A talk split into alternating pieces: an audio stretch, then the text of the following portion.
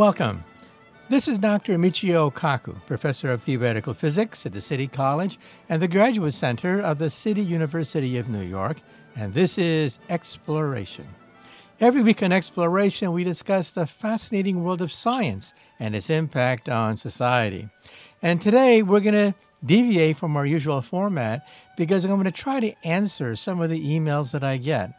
First of all, I have to apologize. I get so many emails that it's impossible for me to answer all of them. So I'm going to take this opportunity to answer some of these emails on air. One persistent email that I always get is the question of God. And believe it or not, God is in the news. That's right.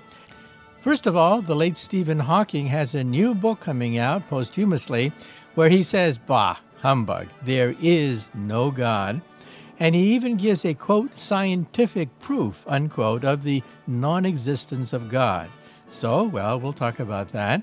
And then the Einstein God letter is up for auction.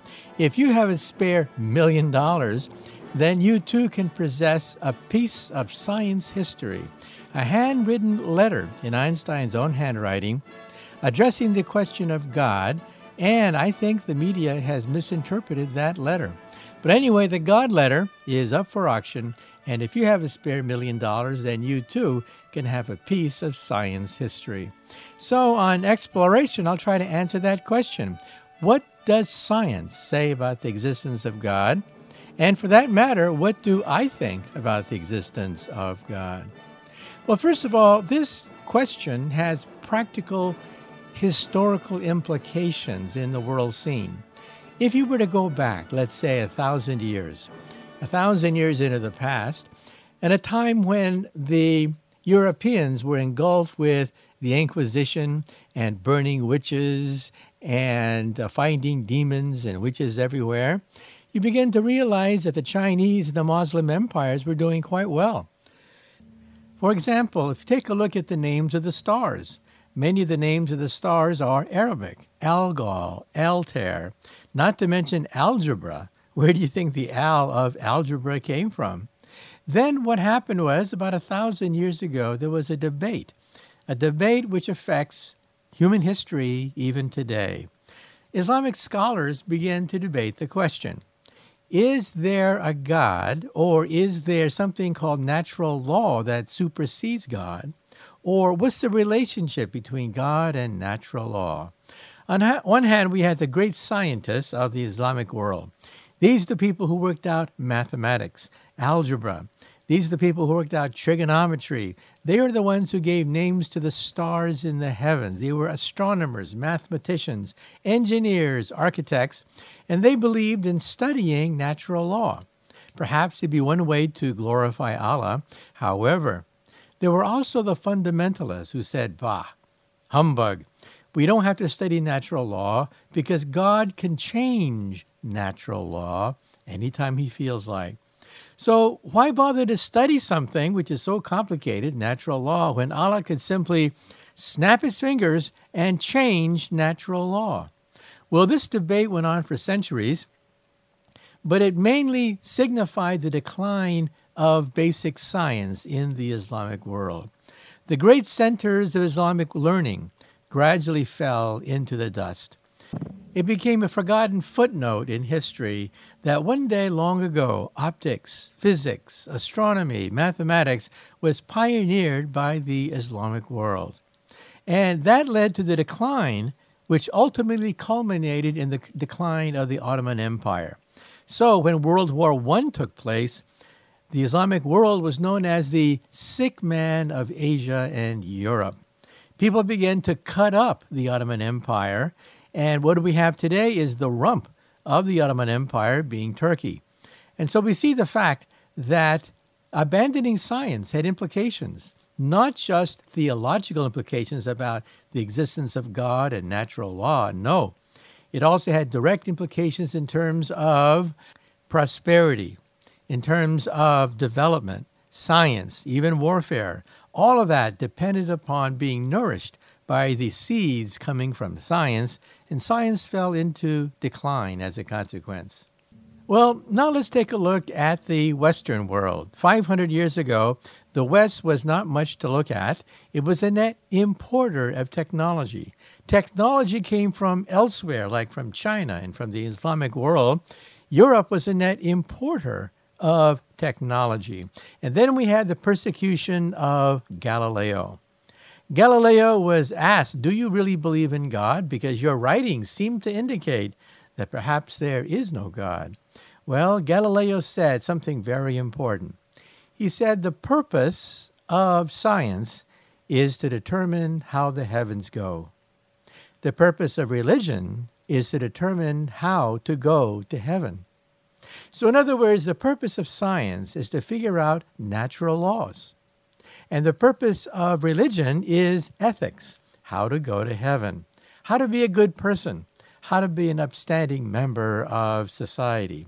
The problem occurs, he said, when people in natural law begin to pontificate about ethics, or when people in religion begin to pontificate about natural law. That's when we get into trouble. The church, for example, flirted with the idea of a flat earth or the fact that the earth was the center of the universe. If that were true, we would never have entered the space age. We would never have been able to map the surface of the earth. Exploration, the economy, trade routes, the cyber revolution of today, the internet, would have all been impossible if we believed that the earth was flat or the earth was the center of the universe. So that was Galileo's take that there was no fundamental conflict between religion and science. Science was about natural law, and religion was about ethics. Well, now comes Isaac Newton. And Isaac Newton takes it a million steps farther by actually writing down, using mathematics, the laws of natural law. And so all of a sudden, we were thrust into the age of calculus, thrust into the age of the three laws of Isaac Newton. But of course, he was criticized because Newton had a new picture. The new picture is that the universe is a clock, a gigantic clock ticking away. God set it into motion, and it's been obeying the three laws of motion ever since. Well, then came the killer question. If the universe is a clock, then why do we need God? Is God simply uh, a luxury that we don't need? All we have is Newton's laws of motion? Newton was troubled by this because, of course, Newton was very religious. Back in those days, you had to be religious or you could never get a position at a place like Cambridge University. So Newton fudged a bit and he said that, well, you see, first of all, God created the clock. And every once in a while, he has to tweak the clock he has to intervene in his own laws of motion. You see, what happened was a clergyman wrote him a letter, a very important letter that's quoted even today. And that letter said something very interesting. That letter said that the universal law of gravity is attraction. The earth is attracted to the sun, the sun is attracted to the galaxy, everything is attracted by gravity. But then this minister said if everything is attracted to everything else, then why doesn't the universe collapse? Well, that stumped Newton. He was shaken. He was speechless. Yes, it's true. Gravity is attractive, not repulsive.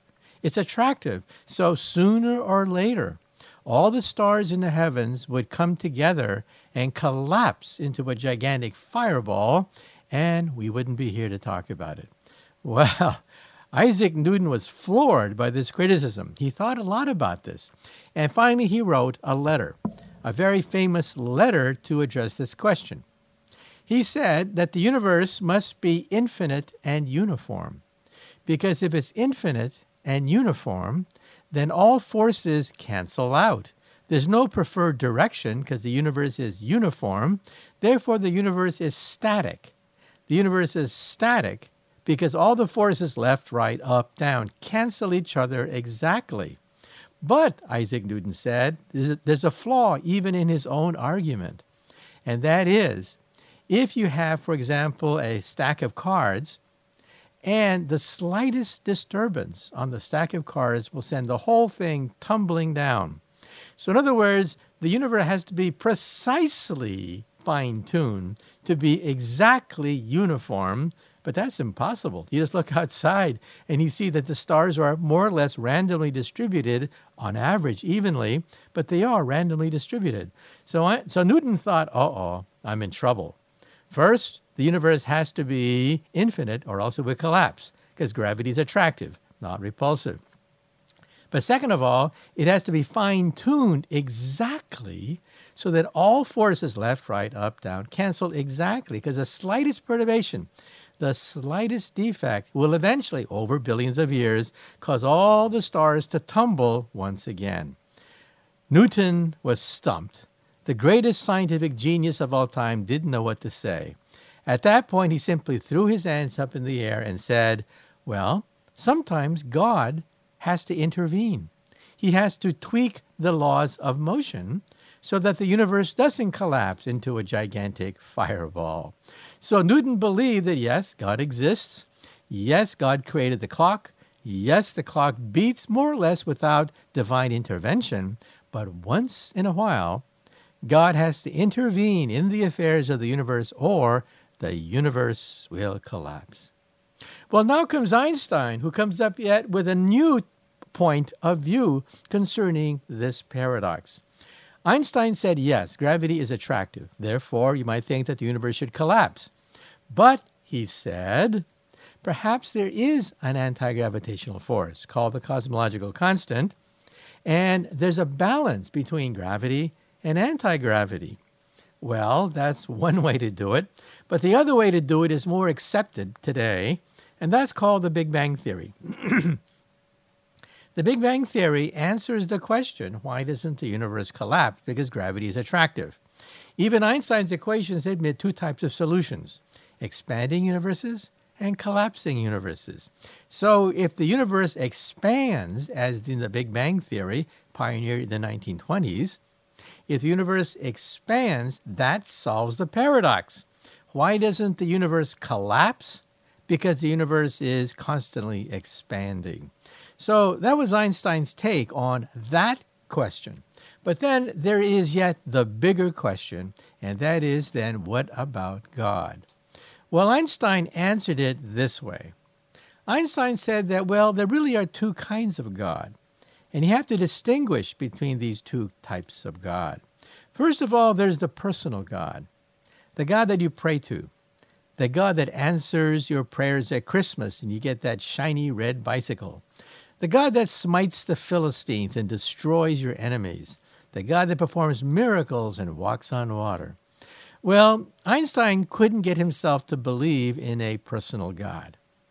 Einstein believed in a second type of God, and that is the God of Spinoza.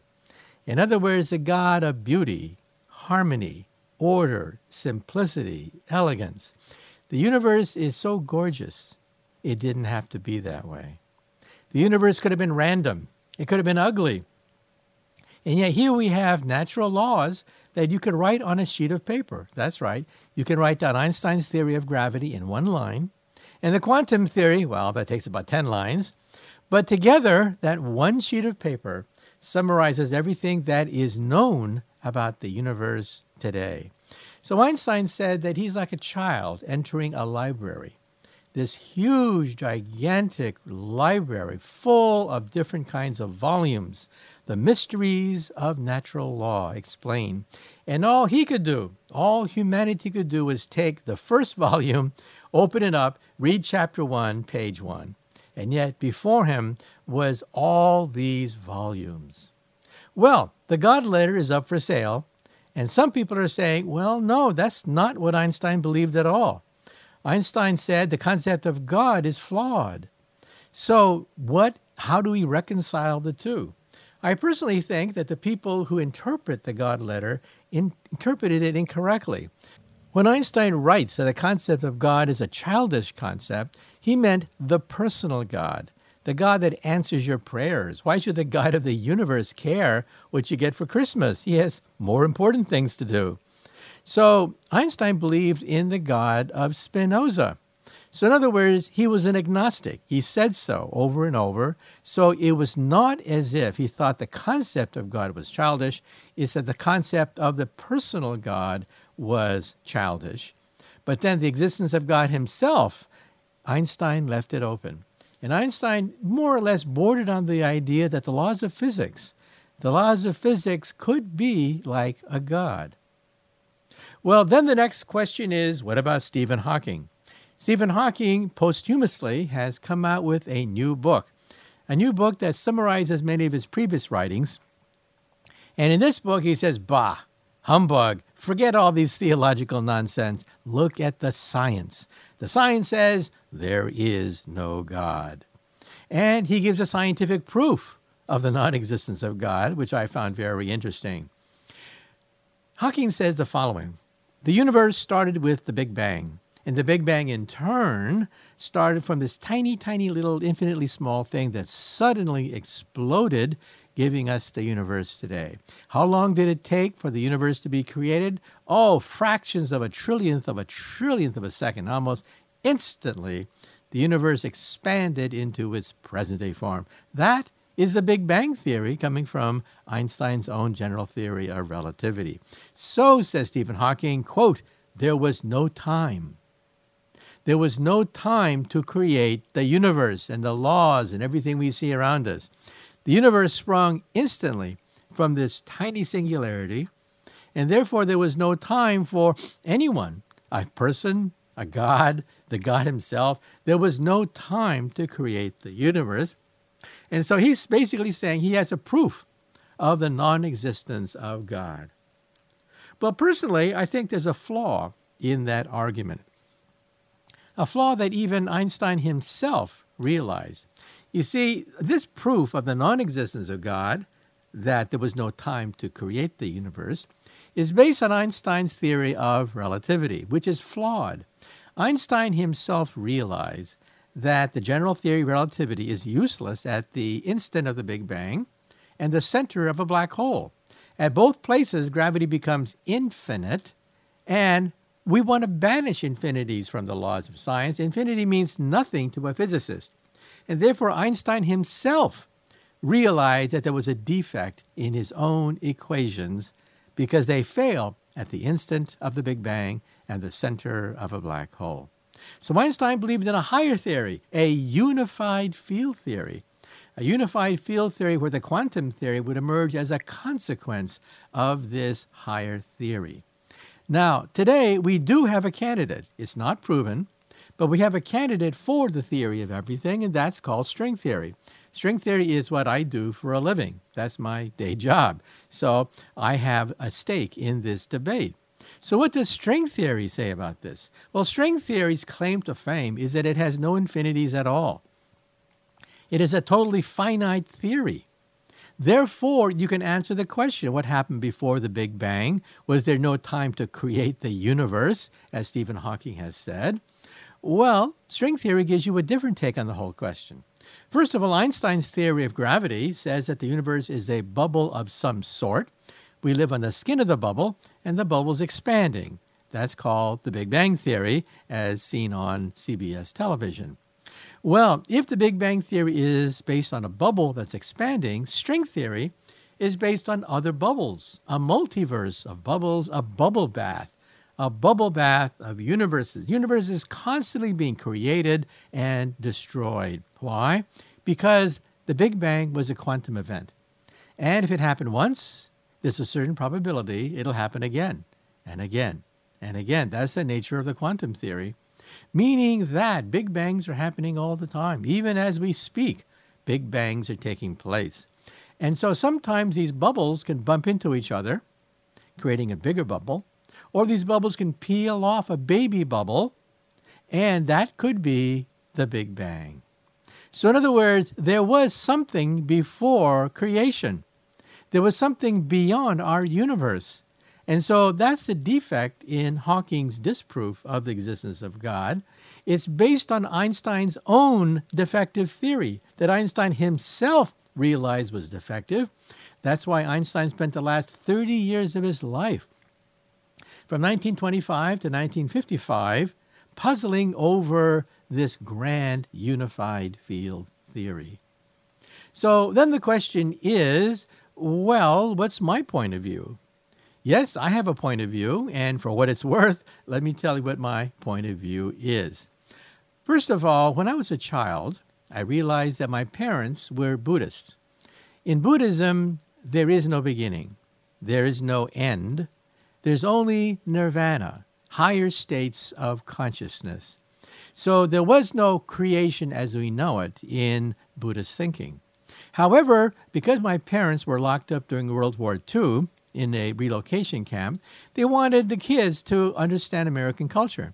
So they sent me to Sunday school, where I joined the Presbyterian Church. And I learned all about Genesis and all about the parables and the stories in the Bible. And, well, when you read about Genesis, you realize that, hey, maybe there was a Big Bang. So the Big Bang Theory, according to the Catholic Church, its latest thinking is the Big Bang is compatible, compatible with Genesis, that there was an event, a beginning of time, which seems to agree with the Big Bang Theory. In fact, one of the creators of the Big Bang Theory was, in fact, a, a Catholic minister. And so here we have a theory of the Big Bang that seems to be scientifically correct. But you see, if string theory is correct, it means that Big Bangs are happening all the time, and these bubbles are floating in a higher arena. This higher arena is hyperspace, a higher dimension, which you can think of as nirvana. So, in other words, here is a new picture the multiverse. The multiverse gives us a new picture of Buddhism and Christianity that, yes, our universe had a beginning, our universe had a beginning, but there are other universes out there. Each one of these universes has its own laws of physics, and it expands. All these universes are expanding into nirvana. And what is nirvana? Nirvana is a dimension beyond our bubble. If our bubble is three dimensional, it means that nirvana must be higher than three dimensional. And string theory even gives you a prediction the universe must be 11 dimensional. And so think of this arena, this large arena of 11 dimensional nirvana, where bubbles form, and these bubbles pop into existence. Now, then the question is can you prove or disprove the existence of God? Well, I don't think you can either prove or disprove the existence of God. So I think Hawking's disproof of the existence of God is a bit premature. In fact, it is impossible to disprove a negative. For example, let's say that unicorns don't exist. Well, that's a reasonable assumption, but can you prove it? Can you prove philosophically and theologically that unicorns cannot exist? Maybe, maybe someplace on a deserted island, someplace far, far from civilization, there is a unicorn we find strange things happening all the time. So you see, the point is you cannot disprove a negative. Personally, I think that a hundred years from now, a thousand years from now, we'll still be debating the question about whether you can mathematically prove or disprove the existence of God. Now, it turns out that if you Google my name, some people claim that I have claimed that you can prove the existence of God. Well, that's fake news. Sorry about that. Somebody wants to piggyback on my name. I make no such statement. In fact, I say the opposite that you cannot prove or disprove the existence of God because science is based on things that are testable, reproducible, falsifiable. That's called science. But the existence of God, I think, cannot be proven. It cannot be reproduced. It cannot be falsifiable. And therefore, it is beyond the province of ordinary science. So I would call that agnosticism. Maybe, maybe not that God exists. You know, when I was in college, at one point I thought that, well, if I don't become a physicist, maybe I can become a philosopher. So I read the works of St. Thomas Aquinas, the great theologian, and he had five proofs of the existence of God, three of which have been studied very carefully and are not redundant with the others the cosmological, the teleological, and the ontological proof of the existence of God. Well, we can now look at these three proofs from a scientific point of view. The teleological proof of the existence of God is God by design. For example, if you're walking on the sands of Mars, everything is worn down, the sands of Mars have pretty much sandblasted everything in sight, and all of a sudden you see a camera.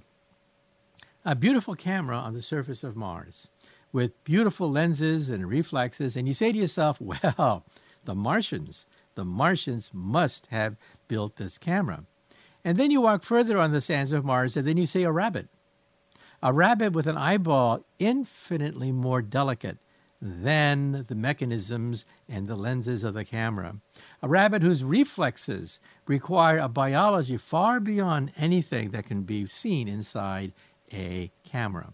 And so, if you assume that a camera has a maker, then the rabbit must also have a maker even greater than the Martians. In other words, God. So, this is proof of God by design. However, today we have the laws of evolution where things evolve all by themselves without any divine intervention. So, out of chaos can come order because of survival of the fittest.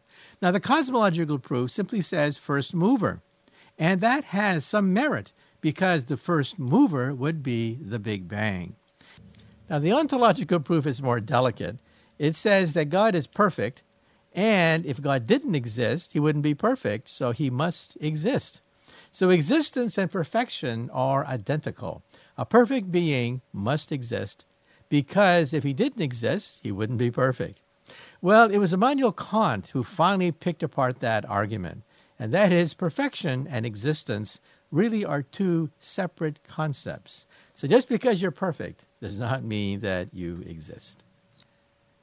Now, the argument about first mover simply says that for something to move, something has to kick it. And for that object to move, something has to kick it. And so you have this infinite sequence of kickers, each one causing the next object to be moved. But then the question is, where is the first kicker, the first mover that set everything into motion? In other words, there cannot be an infinite sequence of motions, each one kicking the next. There has to be a source, an origin for all this, and that is creation. And therefore, it is compatible with the Big Bang Theory because, in some sense, the energy of the Big Bang is the energy that set everything into motion the stars, the galaxies, everything we see around us was set into motion because of the first mover, and that was the Big Bang itself. And so, even the Catholic Church has stated that the Big Bang theory is compatible with Genesis chapter 1, verse 1 of the Bible.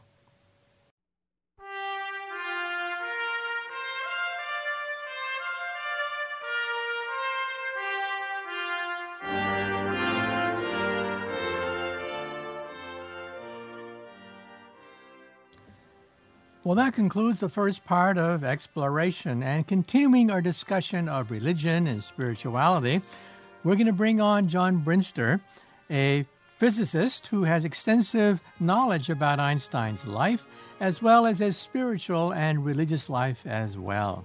And so, once again, in the second half of exploration, we're going to continue our discussion of God and religion. And if you want a copy of today's program, call the Pacifica Program Service at 1 800 735 0230. Once again, for a copy of today's program, call the Pacifica Program Service at 1 800 735 0230. Stay tuned.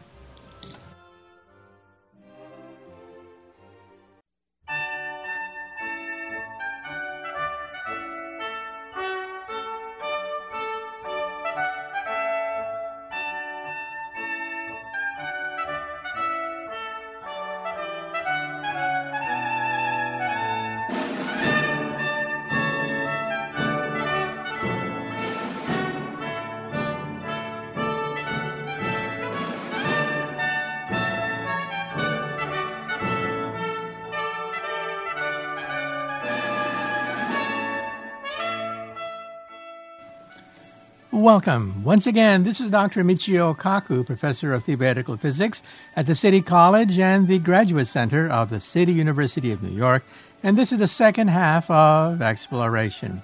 In the first half of Exploration, we discussed the question of God. Given the fact that God is in the news, on one hand, Stephen Hawking, with his latest book, comes out and says, Bah, humbug. There's no God because there wasn't enough time for God to create the universe at the instant of the Big Bang.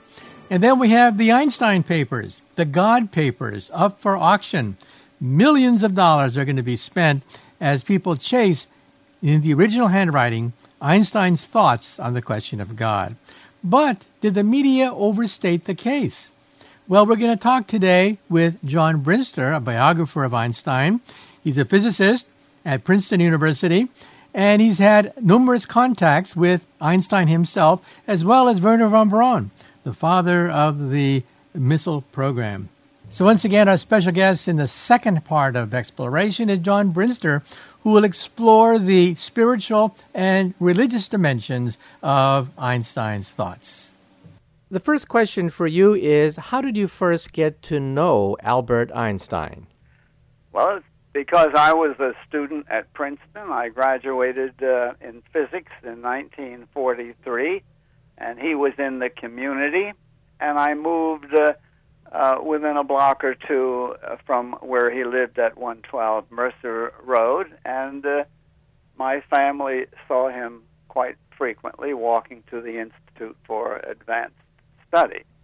My prime contact- contacts were in symposia and meetings, uh, not so much on a personal level. I listened uh, intently to everything he said uh, uh when he spoke, uh, but my interest in Einstein was in his mind and his uh, ideas of spirituality as opposed to physics. Okay. Well, sometimes Einstein, when asked whether or not he had a philosophy of the universe and God, would mention that he believed in the God of Spinoza. Well, what is that? Uh, could you explain a little bit about some of his um, religious and philosophical beliefs that seem to coincide with those of Spinoza? Well, I'm not sure that I'm completely qualified to discuss Spinoza, although uh, Einstein did mention him on many occasions. What Einstein uh, uh, answered to the many questions that he was asked about spirituality uh, was basically specific. He was very uh, convinced of his position. Churchmen would ask him questions, write letters to him, and he would answer those letters on the back of the envelopes in which the questions came, and they they were always directed uh, to one thing, and that he did not believe in any personal God. He did not believe that um, prayer was effective, that there could be any response uh, uh, uh from prayer to a personal God. But he believed in a transcendental um, natural force, which he felt he could never fully understand. Uh, he uh, he admired nature. He admired the beauty of nature, and he always used the word imperfectly uh, with respect to the understanding of nature. So, in effect, uh, I interpreted um, his religion to be what I had written at times about a natural religion, uh, one in which uh, the forces of nature uh, were the forces of the universe, and uh, man being um, uh, very new in the universe, only a million years or so uh, old, uh, would would never understand nature entirely. Okay, well, let's talk about a little bit about Isaac Newton and other physicists. Um, many physicists look at material forces, objective, material, mechanical forces that govern our world, as set forth first by Isaac Newton. But Newton himself believed in God. Not necessarily such a personal God that answers prayers, but a God that set things into motion. Now, Einstein, being a great physicist whose laws actually replaced those of Isaac Newton, uh, well, where in those laws do we see the hand of God? In my opinion, uh, being very interested in the human mind and how it works, uh, of course, we knew very little about neuroscience at the time of Einstein, but in time we learned more and more about it. And in the development of the human brain, uh, in the process of emergence from the animal brain, uh, it's clear that the brain developed an area, the prefrontal area of judgment, reason, and logic, which didn't exist prior to that time. And yet, the animal emotions which humans inherited uh, uh, were uh, very powerful. And uh, my view is, and maybe I interpreted this a little bit from the Einstein view, uh, is that the period of development of human logic is not yet ended. Uh, that is, we may only be halfway into the period. That is, logic, judgment, uh, and uh, reason are still developing in man, and uh, perhaps in a few more millennia, uh, we will see religion quite differently. Okay, well, let's talk about science and religion. Einstein once said that science without religion is lame, but religion without science is blind. So he loved to talk about God. He called God the Old One, the lawgiver, but in some sense, it was the God of harmony, uh, the God of unity, rather than the personal God that answers prayers and uh, parts the waters and intervenes in the affairs of men and women. So, could you explain to us a little bit about what is this God of harmony, the lawgiver, as Einstein used to write? Well, obviously, he did mention God many times. He certainly uh, mentioned God informally in his uh, conversations with his fellow scientists. And uh, some of the uh, theological people probably misinterpret that to, to to relate to a personal God, but uh, I understand it as you do uh, that his uh, reference to God uh, was the God of nature, the God that followed all the laws of nature that man uh, is attempting to learn and and uh, survive by, uh, so that um, uh, his his God was essentially the God that I tried to define in this new book. Now, Einstein once wrote a beautiful passage concerning how he viewed knowledge, science, and the entire universe in the following way.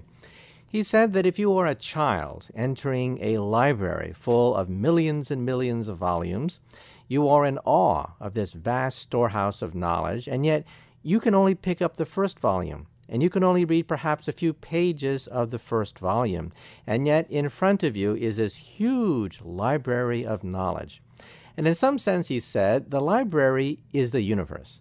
The library is a storehouse of wondrous facts, wondrous information, uh, wondrous equations, and we are the child. Humanity all of science is nothing but a child entering this library, able to only read the first volume and perhaps only a few pages of the first volume. So, what are your thoughts concerning how Einstein viewed this great library of knowledge? Well, I go back to what I said before. That is, uh, from the very beginning, uh, the human mind has developed a bank of knowledge. Um, one bit of knowledge is added to another, and much of this has been written down uh, according to the interpretation of the writer. Uh, all writing uh, hasn't matched perfectly, but um, uh, humanity in uh, in the uh, many millennia of existence has through the function of the mind, uh, drawn conclusions about the position of man and about the uh, the nature of the universe, and that all has been recorded and eventually has been sifted out and drawn to specific conclusions.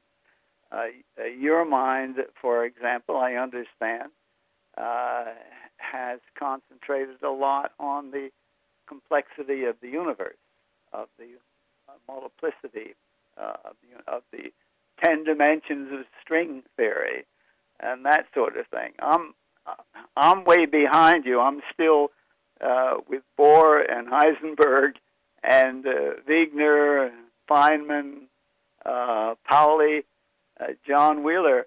Uh, you're a modern scientist and uh, you are apt to see uh, things quite differently with basically the same mind that Einstein applied to his theoretical work. Okay, well, would it be fair to say that in some sense there are two kinds of God, that we have to be more careful about the word God, that Einstein did not believe in the God of intervention, the God that answers prayers, the God that parts the waters, uh, the God that smites the Philistines. Not that kind of God, but the God of harmony, the God of unification. And that God then set the universe into motion. Would that be a fair statement? Yes, that would be a fair statement, but you have to bear in mind that all those words uh, that you bring forth are human words developed from the human mind uh, as the mind's interpretation of what it, uh, it acquires through its five senses. Uh, the uh, uh, I, I often think that the uh, interpretation of nature is quite impossible because the there is no language in the human mind that's that's a very recent age uh, that can apply uh, to the uh, to nature, which has existed uh, essentially forever. We haven't developed the uh, the language uh, to describe the God of nature, so to speak. Okay, now let's talk about where the universe came from in Genesis. Uh, Genesis said God set the whole thing into motion. Now, physicists have the Big Bang Theory, and the Big Bang Theory simply set itself into motion for reasons we don't understand. But then people ask the embarrassing question well, where did the Big Bang come from? Well, maybe perhaps there were many bangs. But then the other question is even if you have many sequence of Big Bangs in a multiverse of universes, then where did the physics come from? Where did Einstein's equations come from? In other words, you go all the way back, even further than the Big Bang, to the laws of physics themselves. And at that point, Einstein would simply say, well, those are given to us by God. Now, this is not intelligent design. This is not the intelligent design of uh, certain people who dispute evolution and say that there's a hand of God uh, creating evolution in one way, uh, creating humans as as uh, as a watchmaker designs watches. However, we are left with this embarrassing question. If there is a unified field theory, the theory that Einstein tried to find that would allow him to, quote, read the mind of God, then where did the unified field theory come from? Well, I, you're very right to question that, and it's uh, certainly a difficult uh, question. I believe it goes back to the idea that I mentioned before, and that is the human mind has many limitations. Uh, it goes back to the very structure and function of the mind itself. The, the brain is a, uh, is a, a biological mechanism. Uh, it's stimulated by uh, five senses. It uh, the information that it, it acquires uh, goes through the hippocampus to what we call memory, and that memory is used as the basis for all uh, behavior and, and action. And uh, I'm not so sure that the human brain uh, is in a position yet to have sufficient understanding to uh, to uh, explain any of that which you say. Uh, the human mind, again, is so limited still, uh, being uh, no more than a million years old. Uh, perhaps in another million years or so, uh, it may have developed further. There may be more neurons, uh, more complexity, more understanding.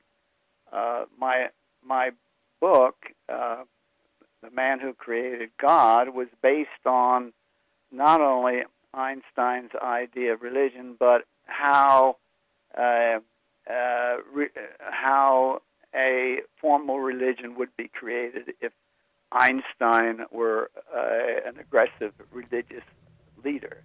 Okay. Now, also, when Einstein was asked, uh, What is your goal in life? he said that his goal in life was to, quote, read the mind of God. That is, have an equation, perhaps no more than one inch long, that would allow him to unify all the laws of physics. That was his goal in life. So, in some sense, if you were to ask then, what is the God of Einstein? The God of Einstein, in some sense, would be the unified field theory. That is, this one inch equation from which everything springs the Big Bang, the formation of galaxies, the creation of the planet Earth. All of these would be summarized into one equation. And from what I read of Einstein's work, God is either the unified field theory itself or the creator of the unified field theory. You think that's a fair statement? I don't think it's entirely a, a fair statement. I, I think the idea is a good one. Uh, I don't think that uh, Einstein really felt that there was an entity, a God entity, that would allow humans uh, to define the universe and its function uh, with a small mathematical formula. I, I I felt that beyond that he was uh, he he uh, assumed it was more complicated than that. You remember uh, that in his later years, uh, uh, he he said more about people of the existing world. Uh, he had he he had great empathy uh, for people of the world, and he moved somewhat away from theoretical physics to uh, his concern about people of the world. And in a sense, the uh, the book that I wrote uh, says that we will never really understand some of the things that you question and it might be a good idea for uh, the existing cultures of the world uh, to begin to decide on a unity of belief around nature rather than a personal God, and get to the point where beliefs are more uh, more unified, and uh, uh, the the matter of uh, of imaginative structure uh, that the mind engages in uh, is a deterrent to the develop to the natural development, uh, neural development of logic, and if I think he agreed that uh, if we could eliminate the uh, the imaginative side of religion, uh, the human mind would progress to much greater judgmental capability. People would agree. Uh, be, uh, there would be much more uh, universal, uh, peaceful coexistence. That was that was constantly on his later mind. Okay, and s- speaking about that, when Einstein was a child, when he was very young, one year he became extremely religious. He would cite religious texts. He would uh, actually write uh, hymnals to God, poems to God, and he would sing religious songs on his way to school and back. But then what happened was he read a science book. And the more he read about science, the more he realized that there was this vast discrepancy between what he learned reading these religious books and the books of science, which were reproducible, provable, falsifiable not just matters of faith, but matters of simply observation and experiment. So he saw this, this fundamental conflict there.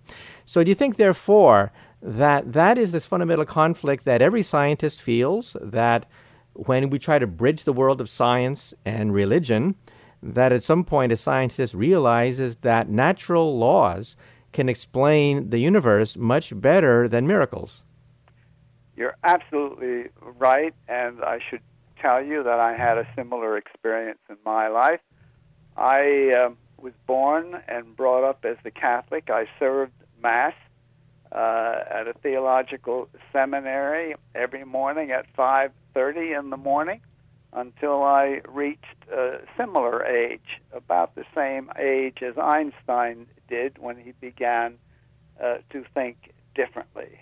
The uh, uh, the rites and ceremonies uh, did not match uh, modern understanding as knowledge developed. And I, ha- I understand uh, his experience in that regard because of my own experience. Okay, now if you were to then look at the current debate, uh, a lot of people are debating about God today God, the Bible, intelligent design. Um, how do you think Einstein would view it if he were alive today? Would he be horrified that uh, that fundamentalist Christians are trying to inject ideology on uh, biology classes? Um, and of course, these fundamentalists also want to ban the Big Bang Theory. And the Big Bang Theory is nothing but a natural consequence of Einstein's theory and has been essentially verified looking at astronomical data. So, what do you think Einstein's react, what reaction would be looking at the current debate?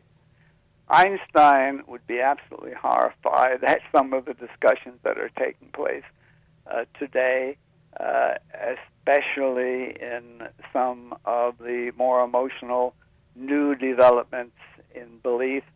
Uh, Einstein was absolutely firm with in, in his belief he never had second uh, decisions to make with respect to belief. He would be appalled at how uh, at, at how religion has penetrated cultures.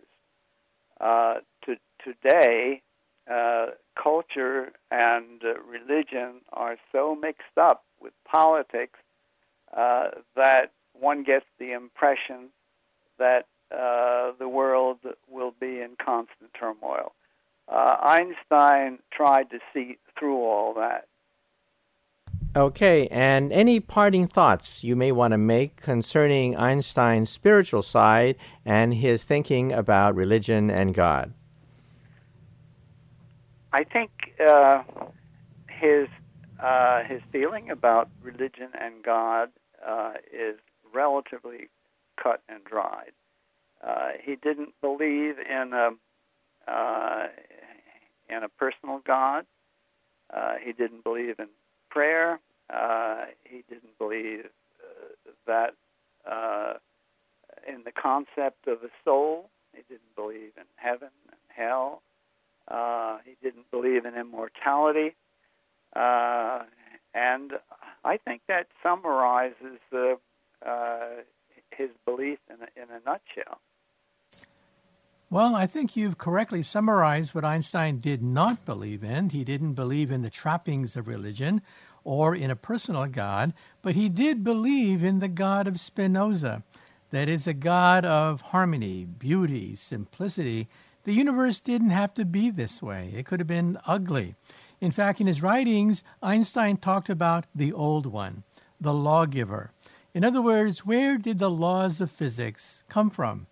Even though the laws of physics allow us to explain much of what we see around us, it still leaves open the question of, well, where did the laws of physics come from? And on that question, Einstein was silent. He didn't know. He just believed that it was just so gorgeous, it was a miracle a miracle that the universe could exist in such a splendorous way. And so Einstein never put down people who were religious. He said that the feeling of the mysterious is one of the most precious, one of, one of, one of the greatest emotions that we can possibly experience. Not the emotion of learning about physical law, but the appreciation of the mysterious. That is, the boundary between what is known and what is not known. And this is what fascinated Einstein. Why did the universe have to be so ordered? Why did the universe have to be so gorgeous to admit planets and stars and even people? And at that point, he was silent, other than to say that, well, maybe this is the God of Spinoza. Not the God that you pray to, not the God that smites the Philistines, but another kind of God, the lawgiver, a kind of God that makes this gorgeous universe possible. I think that's the way Einstein would like to have been remembered.